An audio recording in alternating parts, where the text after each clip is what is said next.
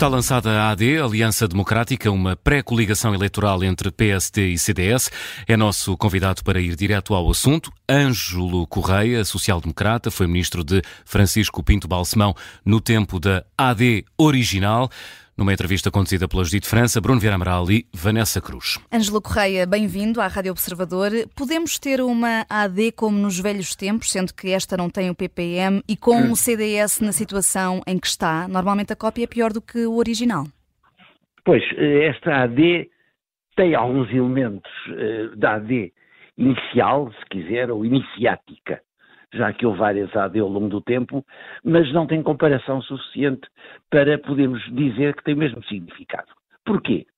Quando a Aliança Democrática surgiu em 79, começou a ser pensada, aliás, no início de 79, a ideia era trazer à, à, à superfície, à tona, uma, uma visão societal eh, ampla, eh, interprofissional, interregional, intercultural, suportada e transmitida ou projetada no aparelho político que conseguisse ser maioritário, consistente e reformista. Ora bem, eh, juntavam-se, portanto, se quiser, duas questões diferentes, uma referente à sociedade, outra referente ao Estado, através de uma, da, digamos, da capacitação um instrumento político que era a Aliança Democrática, que expressasse de um modo rigoroso, plural eh, e consistente as necessidades que a sociedade portuguesa sentia. E as transmitisse a um aparelho eh, político que fosse capaz de as executar. Essa era a ideia nessa altura. Hoje em dia, eh, a noção de CDS está debilitada, é reduzida. A sensação de que há um amplo movimento social ou seja, societal, para ser mais rigoroso cientificamente, e que legitima, apoia, incentiva e determina o aparelho político, isso não há. Não é visível, não se percebe. Hoje em dia há uma, uma, há uma tonalidade muitíssimo menor do que aquela que se manifestou há 40 anos, quase. E por isso eh, a participação do PPM também de facto não existe. Eh, é preciso ainda perceber que, quando a, AD foi instituída, uh, sobretudo pelo PSD, por Sá Carneiro, o primeiro movimento político que o PSD fez, antes de qualquer associação ou outro partido, foi um acordo político escrito com os reformadores. O Deus Ferreira, o António Barreto, o Francisco José Tavares, o Adão Silva, enfim, várias pessoas. O avô do atual Ministro da Cultura, foi um dos participantes nessa, nesse movimento inicial, e tudo isto não se verificou. Logo, temos uma AD eh, parcelar, temos uma AD limitada, eh, mas temos uma AD apesar de tudo. Ângelo Correia, então pergunto-lhe, uh, neste caso, em 2023, uh, com esta nova AD, quem é que está a dar a mão a quem? Qual o partido dos dois que beneficia mais e qual dos outros dois à direita, Iniciativa Liberal e Chega, poderá sair uh, prejudicado desta aliança entre PSD e CDS? Bom, uh, um grande fenómeno que se verificou na década de.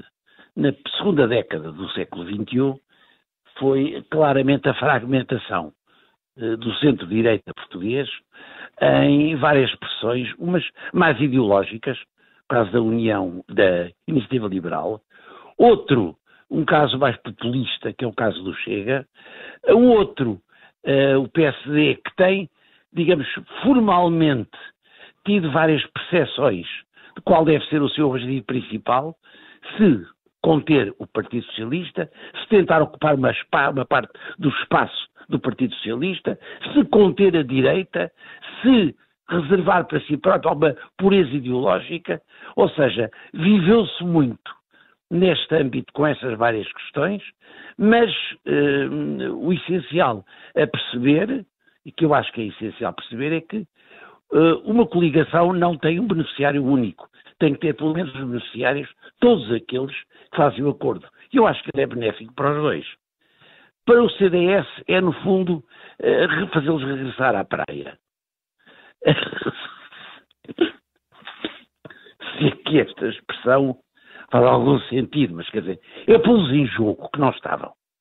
Segundo lugar, para o PSD, é eventualmente a maioria ou a, coligação que ele protagoniza e que ele, onde ele é maioritário, tem eventualmente uma maior eficiência eleitoral em termos de votos através de uma coligação. Portanto, essas duas uh, realidades uh, são compagináveis, são complementares, uh, são inscritas nesta mesma visão e, portanto, têm algum efeito.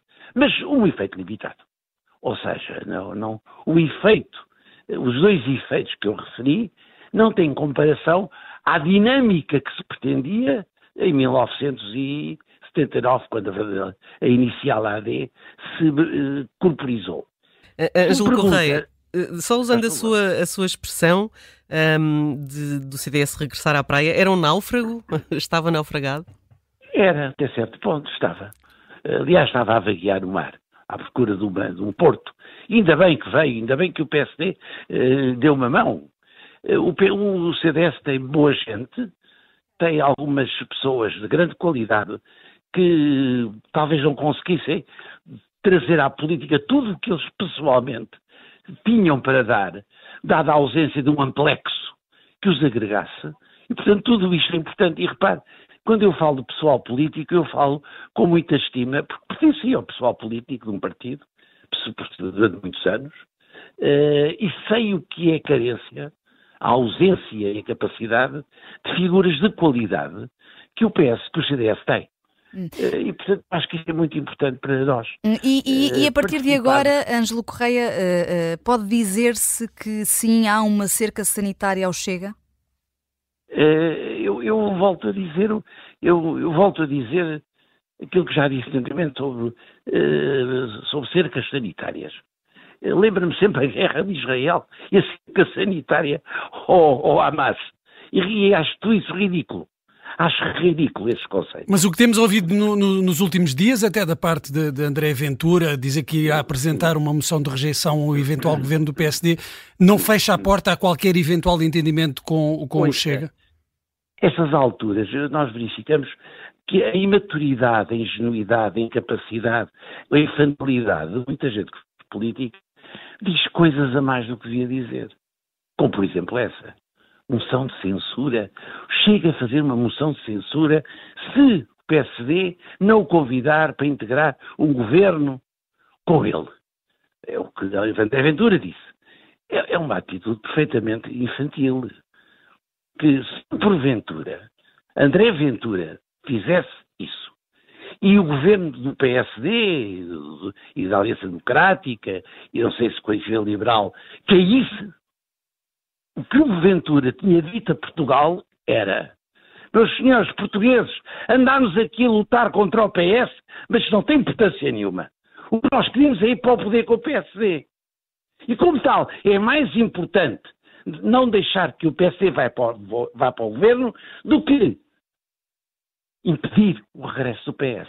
Ou seja, Ventura e o CDS e o, e o, e o Chega correriam um enorme risco de umas eleições que se teriam de realizar passados seis meses, porque é o prazo que a Constituição determina, sofrer um revés profundo pela sua infantilidade e falta de senso. Por isso é que eu não atribuo um poder absoluto e definitório a muito do que, do que muitos da política hoje em dia dizem. Acho que temos de esperar. E eles próprios têm de esperar têm que começar a ter algum calo, algum traquejo, alguma prudência. Não podem disparatar e disparar à primeira vez que lhes vem à cabeça. Não podem. Tem que pensar. Até por causa deles próprios. Porque se Ventura fizesse isso, o primeiro predador era ele e o seu partido. A seguir, o país perguntaria: afinal, chega, estás aqui acima de tudo para quê? Não é para estragar a vida ao PS. Não é para o prejudicar. Pelo contrário, é para ajudá-lo. É o que toda a gente diria a André Ventura. E André Ventura, nessa noite, não dormiria bem, com certeza. E eu também não lhe quero causar dores de cabeça, nem de barriga, nem sequer de sono, perca de sono. Ângelo Correia, deixe-me perguntar-lhe, uh, acha que a, presença uh, de Pedro Passos Coelho na campanha, durante a campanha, pode ajudar Luís Montenegro? Uh, não sei. Não sei. Eh, eu acho que eh, o não saber em específico para o PSD, eh, neste caso, é não saber se, se Luís Montenegro tem fazer ou não, e segundo, se Pedro Passos Coelho o aceita ou não. Mas há uma coisa que eu sei e que não se uh, prende apenas com a relação entre estas duas pessoas, mas que prende com o partido no seu conjunto. Um partido que funcione com regras, de, de, digamos, de, de, funcionalidade, de, solidariedade, de partilha de um passado e de uma previsão e um desejo de um futuro, de um porvir, alinha e faz alinhar todos. Todos, não há quem. Todos os que são militantes têm o dever e o direito de ser congregados, de ser convocados, de ser chamados para partilhar em atos desta natureza. Por isso, se aplica ou não a Passos Coelho, é apenas um problema entre ele e Montenegro. Se aplica às generalidades militantes, aplica sim, senhora. Já estamos mesmo a terminar a nossa entrevista, mas uh, ainda sobre Passos Coelho, uh, podia ter sido mais efusivo no apoio ao atual líder? Uh, cada um tem a sua de emoções e aplausos. Uh, Passos Coelho sempre foi parco nessa atividade, tanto quanto conheço e conheço muito bem.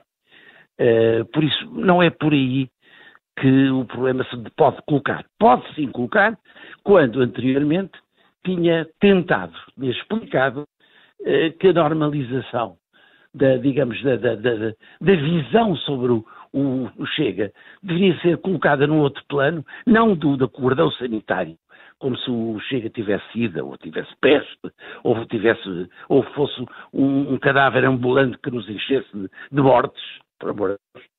Quando ele disse isso, isso sim, isso é significativo. Porque é cortar com uma discussão errada politicamente que se faz à volta dos partidos políticos. Todos os partidos políticos em Portugal que tenham votos dos cidadãos, que tenham expressão política dos cidadãos, são partidos legítimos. Nós podemos querer ou não aliar-nos com eles. Podemos dizer se temos ou não afinidades, solidariedades suficientes para com ele podermos partilhar. Agora dizermos, este nunca, com cordão sanitário em volta, eu isso não acho democrático, não acho sobretudo higiênico. Porque é sempre o um processo de um totalitarismo de uma forma ou de outra. Um, um regime democrático não faz exclusões. Um regime democrático deixa que os portugueses tornem alguém excluído, mas são os portugueses que o excluem, não são os outros partidos. Obrigada, Ângelo Correia, por ter vindo ao Direto ao Assunto e um Feliz Natal. Muito obrigado igualmente para si e para o seu jornal.